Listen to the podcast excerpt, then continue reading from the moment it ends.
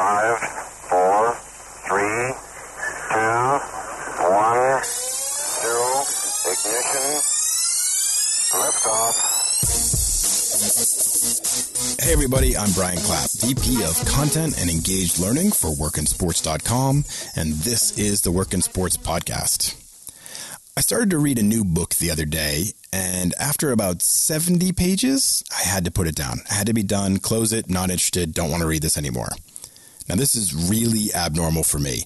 I am the type of personality that once I start something, I have to finish it. I have to know how it ended. This is true for novels, movies, hikes to waterfalls, you name it. I have to reach the moment of closure. It all has to come together for me. I could be watching the worst Matthew McConaughey romantic comedy, which is slowly rotting my brain away with each passing line of dialogue. Hello, failure to launch. But I still have to see how it ends. This really frustrates my wife, who can cut ties in a moment's notice. But that's a whole other story. She's from Philly. She doesn't suffer fools. Back to the book. I had to put this book down for a very simple reason, and this is a book of great acclaim, an international bestseller that was turned into a pretty darn successful movie. I put it down because it followed every generalized character cliche you could possibly make about races, cultures, religions, and creeds. It was mind-numbing.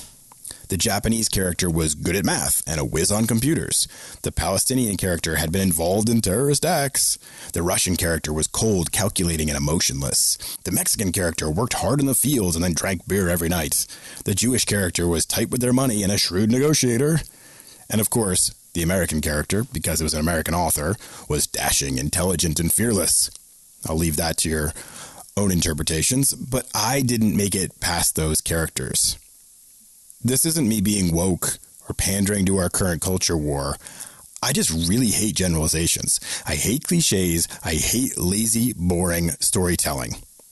Spreading this narrative and reinforcing to people where they should fit is a dangerous weapon meant to discourage. I'm not having it.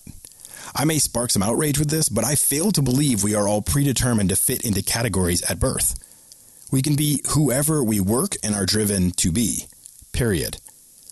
Of course, I am oversimplifying. There are systemic obstacles that prevent many of us from becoming exactly who we desire to be. But the overarching point is simple. None of us fit into a cliche. We are all individuals. Generalizations like the one exhibited by this trash book slide their way into our sports world often. I just finished reading an article where the executive vice president and chief revenue officer of the National Football League, Renee Anderson, had to post an opinion piece on NFL.com reminding people that, hey, women work in sports too, and there are lots of us in the NFL. Look at all these people who are women in the NFL. Hey, look at us. Let me repeat that. She's an executive VP and chief revenue officer in the NFL, which immediately qualifies her as a badass, and she had to write an article telling people that women really do work in sports in 2020. Like, really? We're still there? That's what we're still doing? We still have to do this? So let's break down some more walls. Let's get out of this generalized, homogenized world and invite in change, diversity, and something a little unexpected. Ameena Soliman has one of the most interesting jobs in sports. As a player personnel coordinator for the Philadelphia Eagles, she is an integral piece of the player personnel department. And I'll let her explain to you exactly what that means. I'll sum it up from my point of view. I'm jealous, very jealous. Ameena is a Muslim woman working in football personnel, meaning she breaks all of the rules of probability and smashes every stupid cliche. Now, let's be clear about something. I didn't invite Ameena on just because she is a Muslim woman working in player personnel.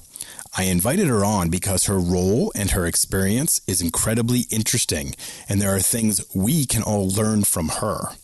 Being a Muslim woman in sports is part of her story, and we will talk about it some. We'll talk about microaggressions and the way she has been disrespected at times. But 90% of this interview is about her and her role, what it means to be in player personnel, and how she got here. That's what should be interesting to us. I love this conversation, and I know you will too. Here is Ameena Soliman. Hi, Ameena. How are you doing today? Good. How are you? I'm great. Thank you so much for joining me. We're both in the Philadelphia area, which means it's like crazy hot and humid today. So we're inside the air conditioning having a good chat. So thank you. Yep, of course.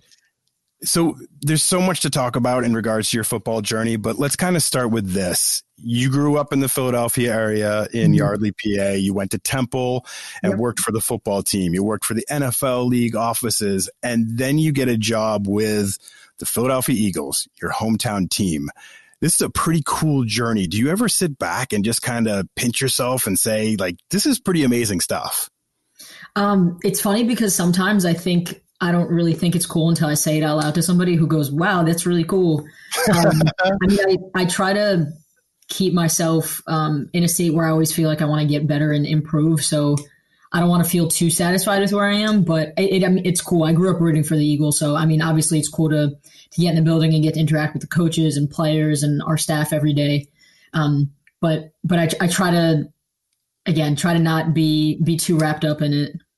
Yeah, I want to get into all the details of the Eagles and what that experience is like, because I have to think it's amazing to work for the team you grew up cheering for, to then be in the operation with. And that's also got to kind of create some, not conflict, but like it's almost different being an employee versus being a fan. So we'll talk about that. But let's get back into the journey a little bit. For you personally, when did you kind of figure this out that you want to work in sports? And were you always kind of focused in the football area, or is that something that developed? So when I was in high school, I actually thought I wanted to do sports medicine and I wanted to be like an orthopedic surgeon. And I took a career planning class, and my teacher went around the room one day and said, like, hey, everyone, talk about what you want to do and why. So I said, hey, I want to be an orthopedic surgeon. Like, I love sports. And she goes, so what do you like the sports part about it? And I was like, yeah. She's like, do you like medicine? And I was like, I mean, not really, but I mean, it would be cool if I could do a job with sports. And she goes, you know, there's other stuff you can do besides medicine, right? So that was kind of where I just started thinking about, like, I actually thought I wanted to be an agent for a little bit, and kind of learned a little bit about that, talked to some people, realized that wasn't really my path. But I knew I wanted to do something along the lines of sports. So when I applied to colleges, I mostly applied to business programs, kind of just trying to leave my opportunities open, and got to Temple, enrolled in the business school. And like when I got there, I knew I wanted to do something with football. That's just the sport I know the most and had been around the most and watched the most. So I contacted the DFO at the time. So that was actually the Coach Rule staff that's now at the Panthers. Yeah. So I contacted the DFO and said, hey, I'm a freshman. Can I volunteer? Is there something I can do? So that's where I got started as an intern. And I stayed on as an intern for my whole 4 years. Okay. So what was that like then? Because I think as a freshman, you can be so intimidated by opportunities like that, especially at a D1 school. What was that like, making that first attempt to kind of get in with the team? Were they receptive? Was it kind of hard to break through? And what were the roles kind of like? What did they want from you once you did kind of start? Yeah. So, I mean, for me, I think I didn't really know what to expect. I sent an email to maybe 4 people. It was like the DFO, the SID, a couple other people. I didn't even really know what area I wanted to get in. I just knew I wanted to get involved. So they ended up bringing me in for an interview just to see what was up and maybe where I could fit. And that first semester that I volunteered there, it was volunteering. We didn't get paid in the beginning. And then it was a lot of stuffing envelopes and sending out mailers and putting stickers on stuff. So it was literally just stuff that had to get done in the office. I mean, kind of as I stuck around, it evolved into working a little bit more in like recruiting and operations and helping out with visits and stuff like that. So, okay. So you did the academic tutor thing a little bit. You did the recruiting intern. By the time you left the program, now you were there for a while, and your roles changed as you earned more responsibilities. By the time you left, your official title was football operations and recruiting grad assistant. Yep. So talk about that. Talk about your progression from I'm starting out as a freshman, I'm stuffing envelopes, to the end, you're being involved in the recruiting process. Like that. Talk about that progression a little bit. What was that like? Yeah. So like I said, as I was an intern, my duties kind of progressed a little bit as I got older and more experienced. And it's actually a funny story because, so right before my last semester of college, going into senior year, spring semester, I was like, I don't think I want to do this anymore. This was fun. I just want to enjoy the end of senior year, hang out. I don't really want to do any work. So that was that fall. We did like our last round of official visits. I was like, thanks guys. The experience was great. Cool. I'm just going to start applying for jobs and stuff. And that was right when Coach Rule staff left. The new staff came on. Some people stayed, some people went, and they said, hey, like, you've been here for a while. Like, do you think you could stay on for like a couple more weeks just to help us like transition and like deal with like some of the logistics that people on the new staff don't know, et cetera, et cetera. I was like, yeah, cool. But then I'm just going to hang out. I just want to enjoy my last semester of senior year.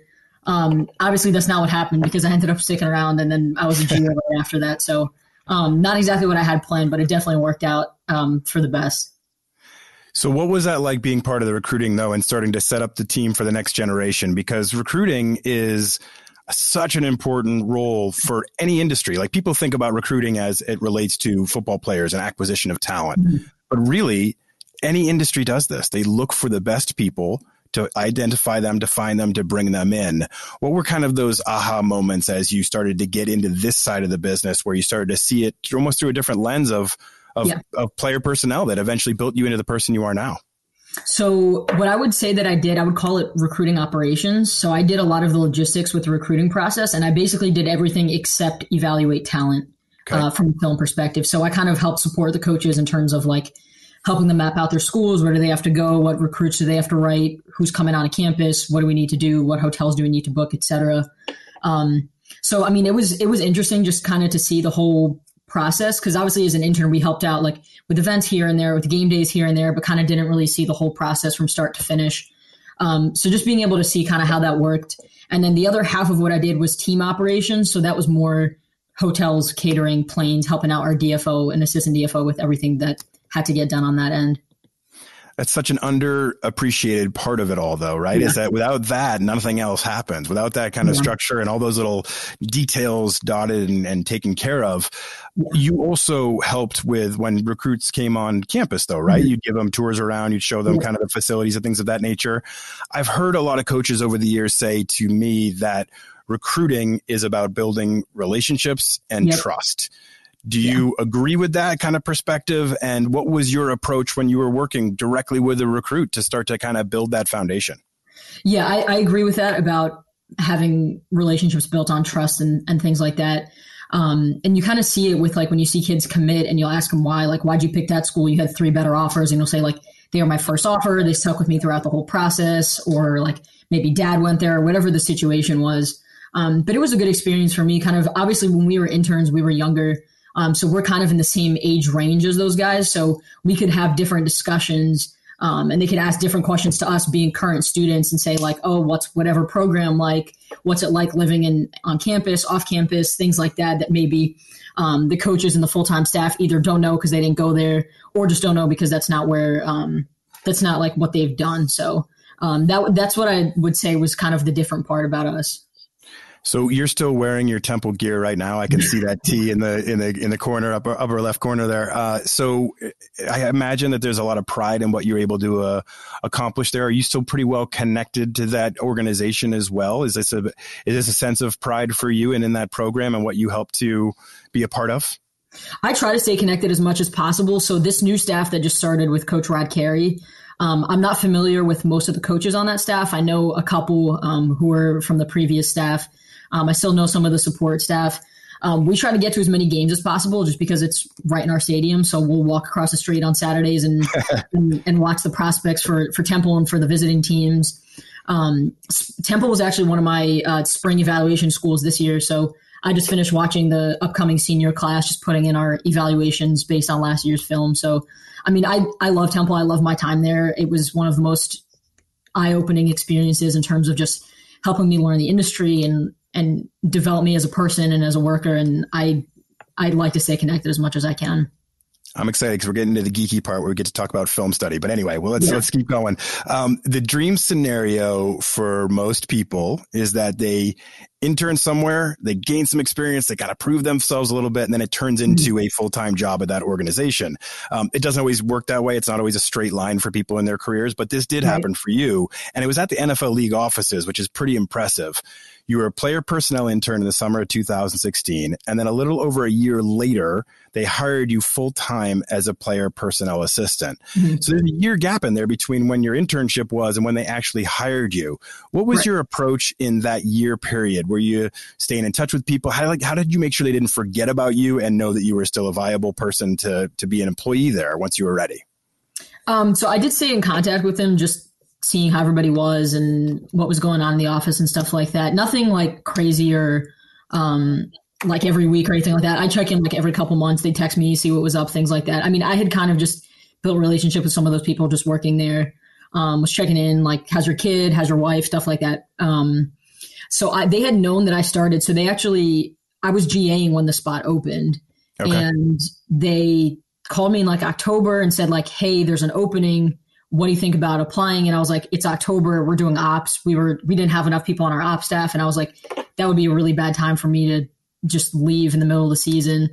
And they were like, well, if you were serious and you would definitely take it after the season, we can hold the spot longer and you can just apply and we'll have the start date as after. So that is what ended up happening. And I went through the process right after the season and I actually started in New York. We flew home for the bowl game and I went to New York the next day. I think we flew home on a Tuesday night and I started Wednesday morning. So not a lot of time in between, but that's kind of how it happened. Okay, so that's pretty cool that they were holding a spot for you.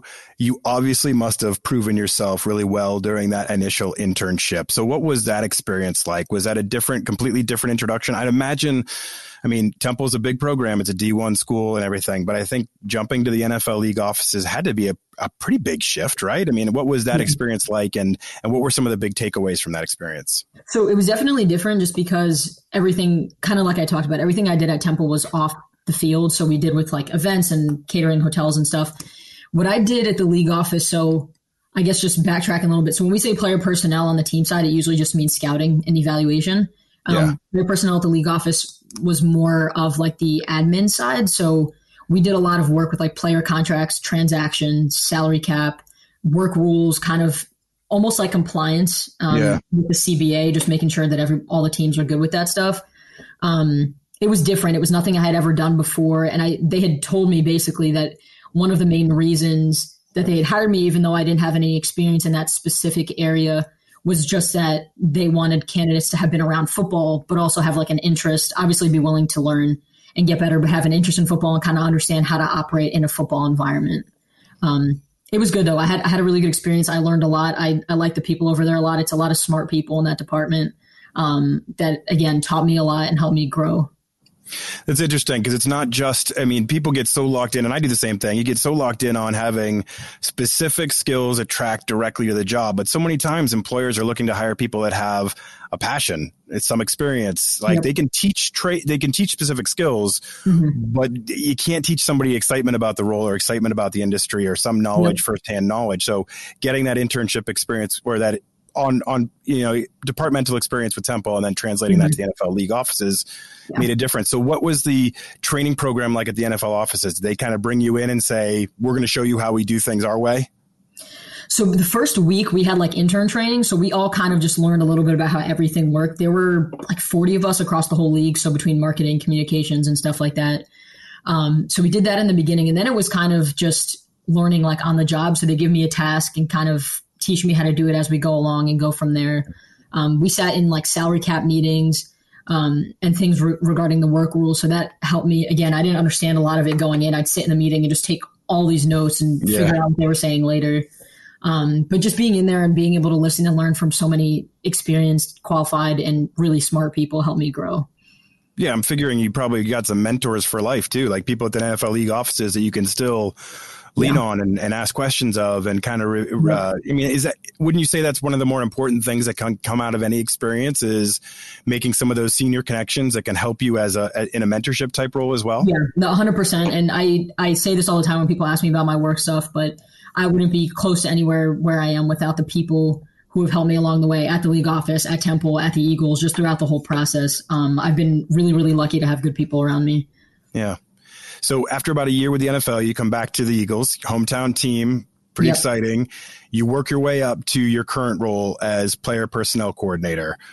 What do you remember most about your first day with the Eagles? I mean, this has to be, I would imagine, somewhat an emotional experience. It's the team you grew up cheering for.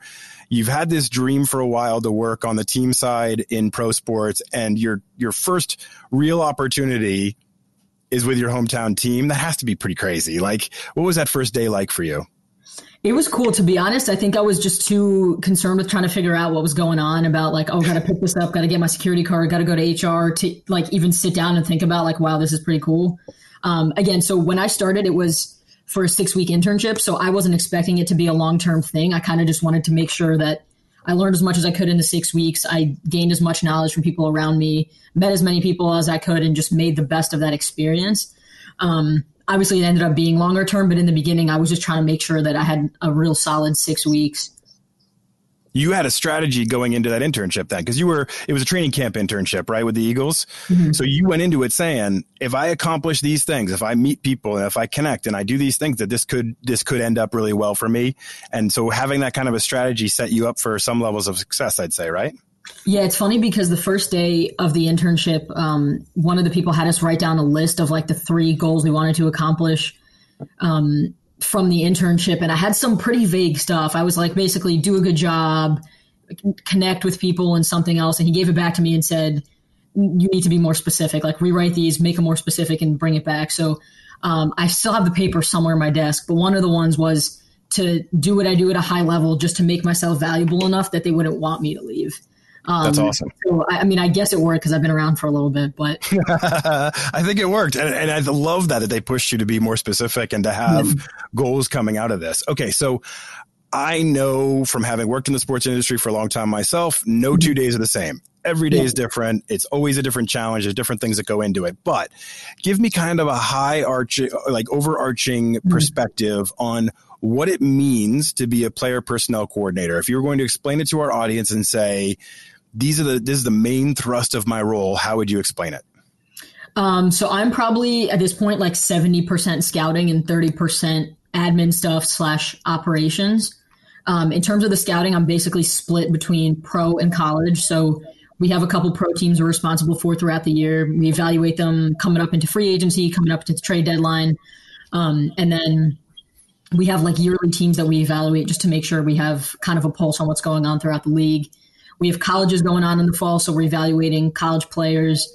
We do pro advances, so making sure that the coaches are prepped in terms of what they need to prepare for the game plan for the next week.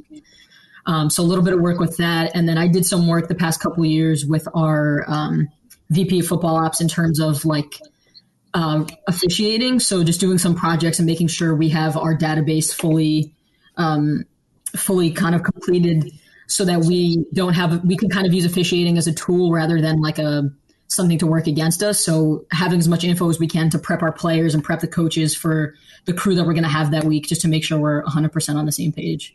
Patterns and tendencies and those, what they call more often. I love that. That's super cool. Yeah. So, okay.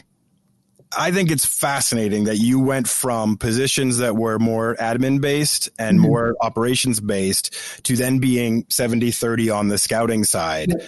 Evaluating players is a skill, but it's not something you get taught in the college classroom.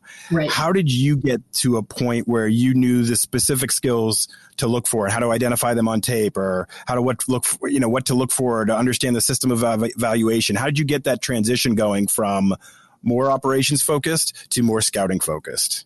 So I'll back up just a little bit, and I'm going to touch on something that you talked about earlier. But when I actually interviewed for the internship, I thought it was an ops internship, because the person who had told me about it was like, yeah, I think it's ops. So I went in and they kept saying, what do you know about scouting? And I was like, I haven't done it. I was like, I'm sure I could learn, but none. Like I haven't done any film evaluation. So at that point, I didn't think I was going to get the internship, and I wasn't really too caught up about it. And when they called me to say I got it, I was like, are you sure? Are you calling the right person? Basically, so we learned during the internship a little bit about the evaluations, obviously on a basic level, just because it wasn't very much time.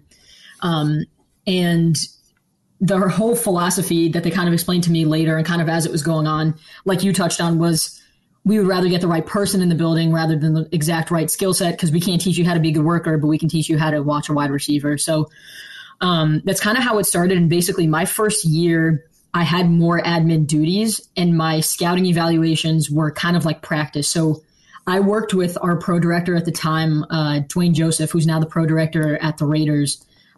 He was huge in kind of helping me ask my dumb questions, figure stuff out. So we'd sit once a week.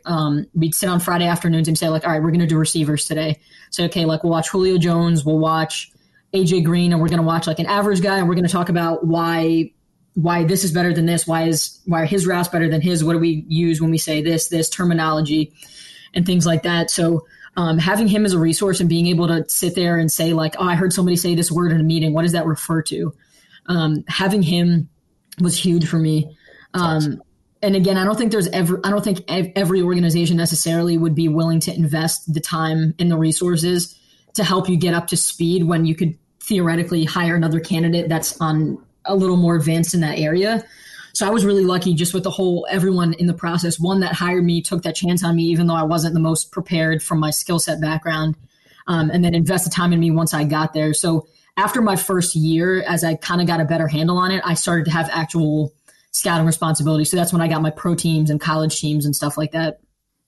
I think it's so cool. Like, I'm sitting here like smiling the entire time you're talking because I'm one of those geeks. So I've worked in the sports media my entire career and I've covered every sport, but I'm one of those geeks that could sit and watch film all the time, but I don't know what I watch as a fan. Like, I cannot sit here and profess to know all of these scouting intricacies. So I would think sitting there and just getting kind of taught on almost a master's level by somebody who's been doing it for a long time, you find out quickly whether it's something you're passionate about. Was that your kind of your experience as you started to do this transition from the admin to the scouting part, that immediately you identified, this is it for me. I love this. This is great. Or was that kind of the way you felt?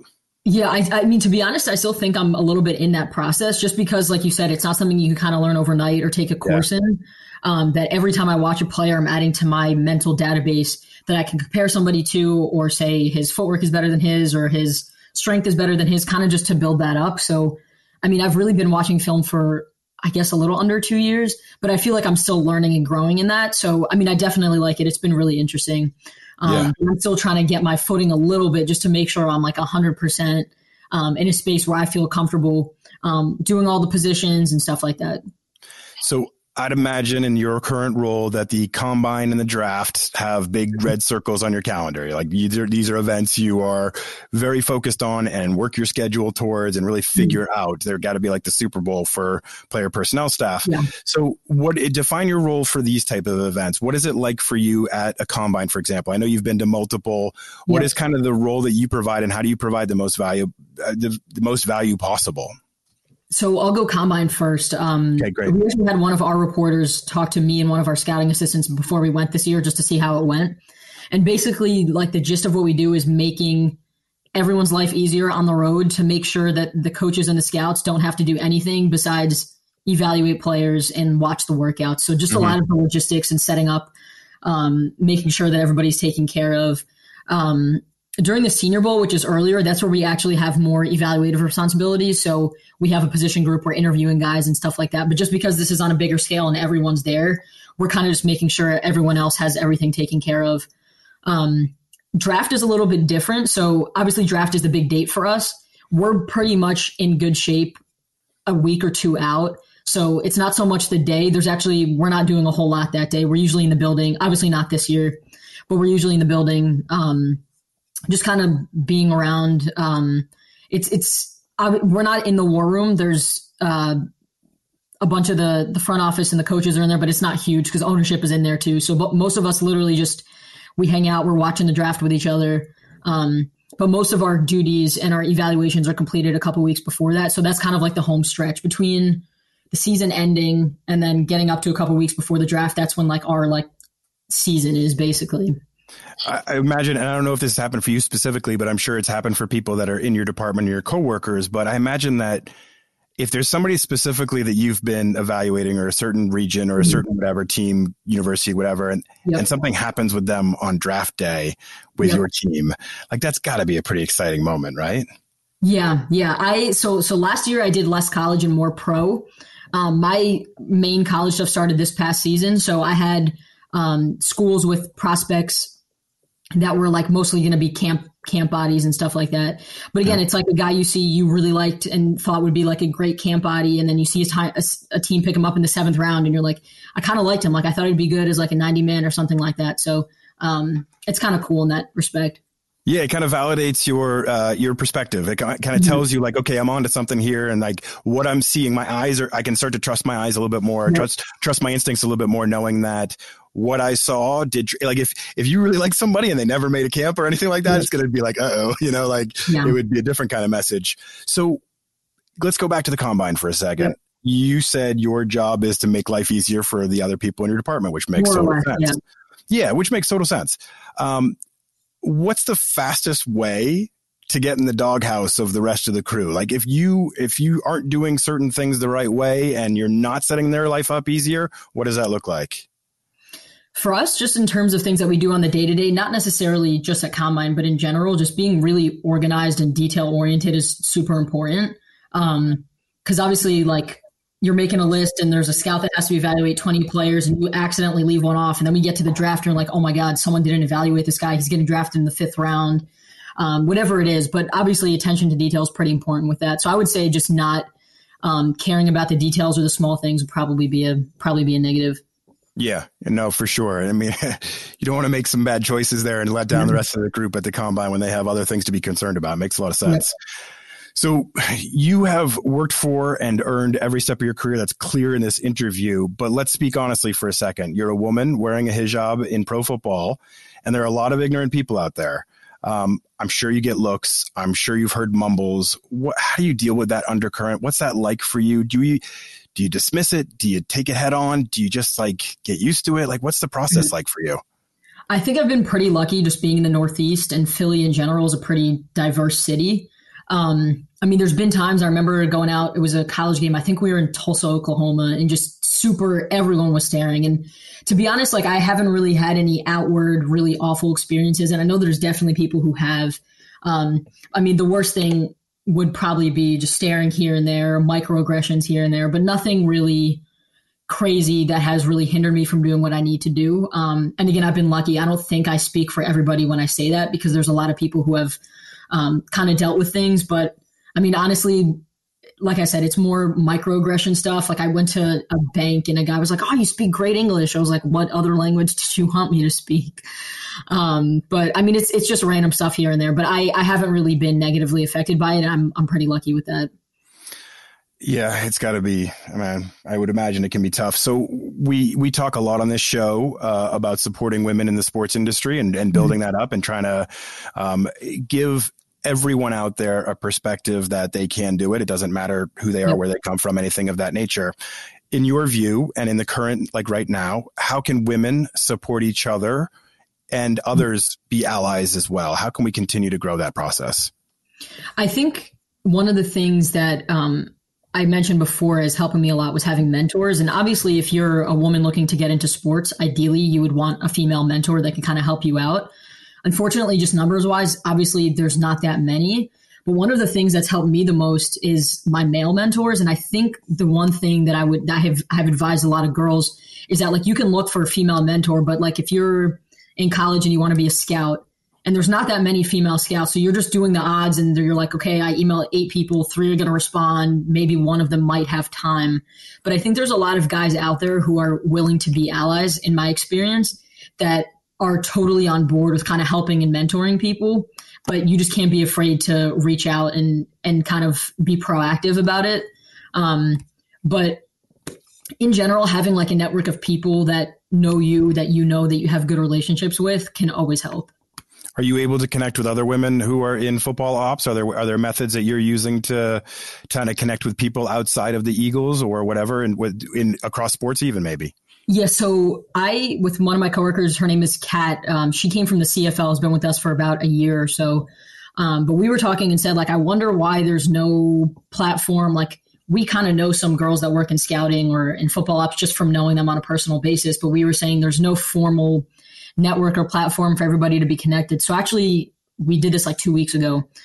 We basically went through all the front offices. We contacted one person from each team and said, hey, we saw these 3 females on your website. Are there any more? Anybody else you think might want to get involved? Stuff like that. So we made like a big list. We sent out an email. We said, hey, we're just trying to make a platform, get everybody on the same page, just really informal, just to get everybody on the same page to share resources or opportunities and stuff like that. So all we have right now is a group chat. We just got it started, but just having a platform where everybody's on the same page and on the same wavelength is cool for us. I mean, we included obviously the scouts and the football ops people. We got analytics people, trainers, nutritionists. So basically everybody that's kind of on like the football side in the NFL.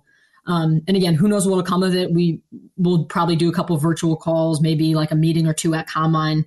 But I think having everybody kind of connected, or at least have the opportunity to be connected, can not only help everybody that's already here, but can also help people get into the league because we're kind of on the same page about it.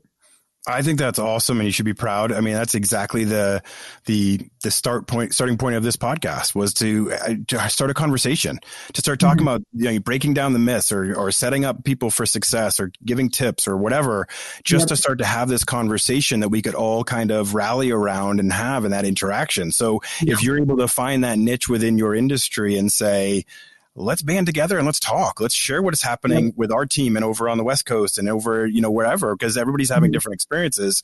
I think that's where the power of the union can start. So I have a 13-year-old daughter, and I talked to her, I hope you don't mind, I talked to her about your story and about working your way up in football and about earning every step and about, you know, not being dismayed by stereotypes. And she was like, you could see it in her face. She was inspired. So do you recognize this? Do you realize, because you seem very humble to me. You seem very, you know, organized and matter of fact, and you have your perspective, and that's awesome. But do you ever take a minute to realize how much of a role model you are to young women out there, regardless of any industry? Is that an embarrassing question for you? I mean, I guess I like to think that I'm still youngish, but I mean, I'm 25. I'm just starting off kind of getting my career kind of like on track and trying to get better at what I do. I know obviously there's not that many of us, just women in general, working in football, but specifically in scouting. I mean, I don't know specifically if I would say that I'm like inspiring people, but if just me telling somebody my path or my journey can make them think like, oh shoot, maybe I could do that too. Or maybe that could be something that I could do just for somebody to see it, that it has happened before. I mean, that's cool for me. One of the small things I do is like, if a college kid or someone messages me on LinkedIn and says, hey, can I like call you? I'm curious about your job and stuff like that. I try to take as many of those like calls and emails as possible, just as like my tiny thing to give back, that if there's like something I can say or like some opportunity I could let you know of that could possibly help you, like that's very cool to me. Well, this is dangerous now, because now everybody listening is going to be connecting with you on LinkedIn. So don't be surprised if you get a lot of connection requests. Yeah, no worries. I was going to say that's my tiny thing I do to give back. It's obviously on a small scale, it's one person by one person, but if there's one person in that mix that thinks that they could do a career that they didn't think they could or something like that, then that would be awesome. That's awesome. So what's your vision for yourself? You've changed multiple times of, you know, being a little bit more on the admin operations side, getting into scouting more, as you've kind of seen the whole thing from the NFL league perspective, from the Division I perspective, from the team perspective, how is this kind of all put together, your knowledge and experience to say, okay, this is where I want to end up someday? What does that look like for you, do you think? Yeah, I think I would want to stay on the football side. Coaching's not really my thing. So I would like to stay on the scouting side, kind of front office. There's a lot of people with us, but also in other organizations that are kind of like cross-trained, where like you can do scouting stuff, but also know a lot about the salary cap, or also know a lot about like the work rules and compliance and stuff like that. So for me right now, I'm doing scouting, I'm doing my admin stuff, and I'm trying to learn as much as possible about the other things kind of along the way. And honestly, just to stay on the team side and do whatever I can to be the most well-rounded person that can contribute the most to an organization. That's just my goal for right now. So look out, Howie Roseman.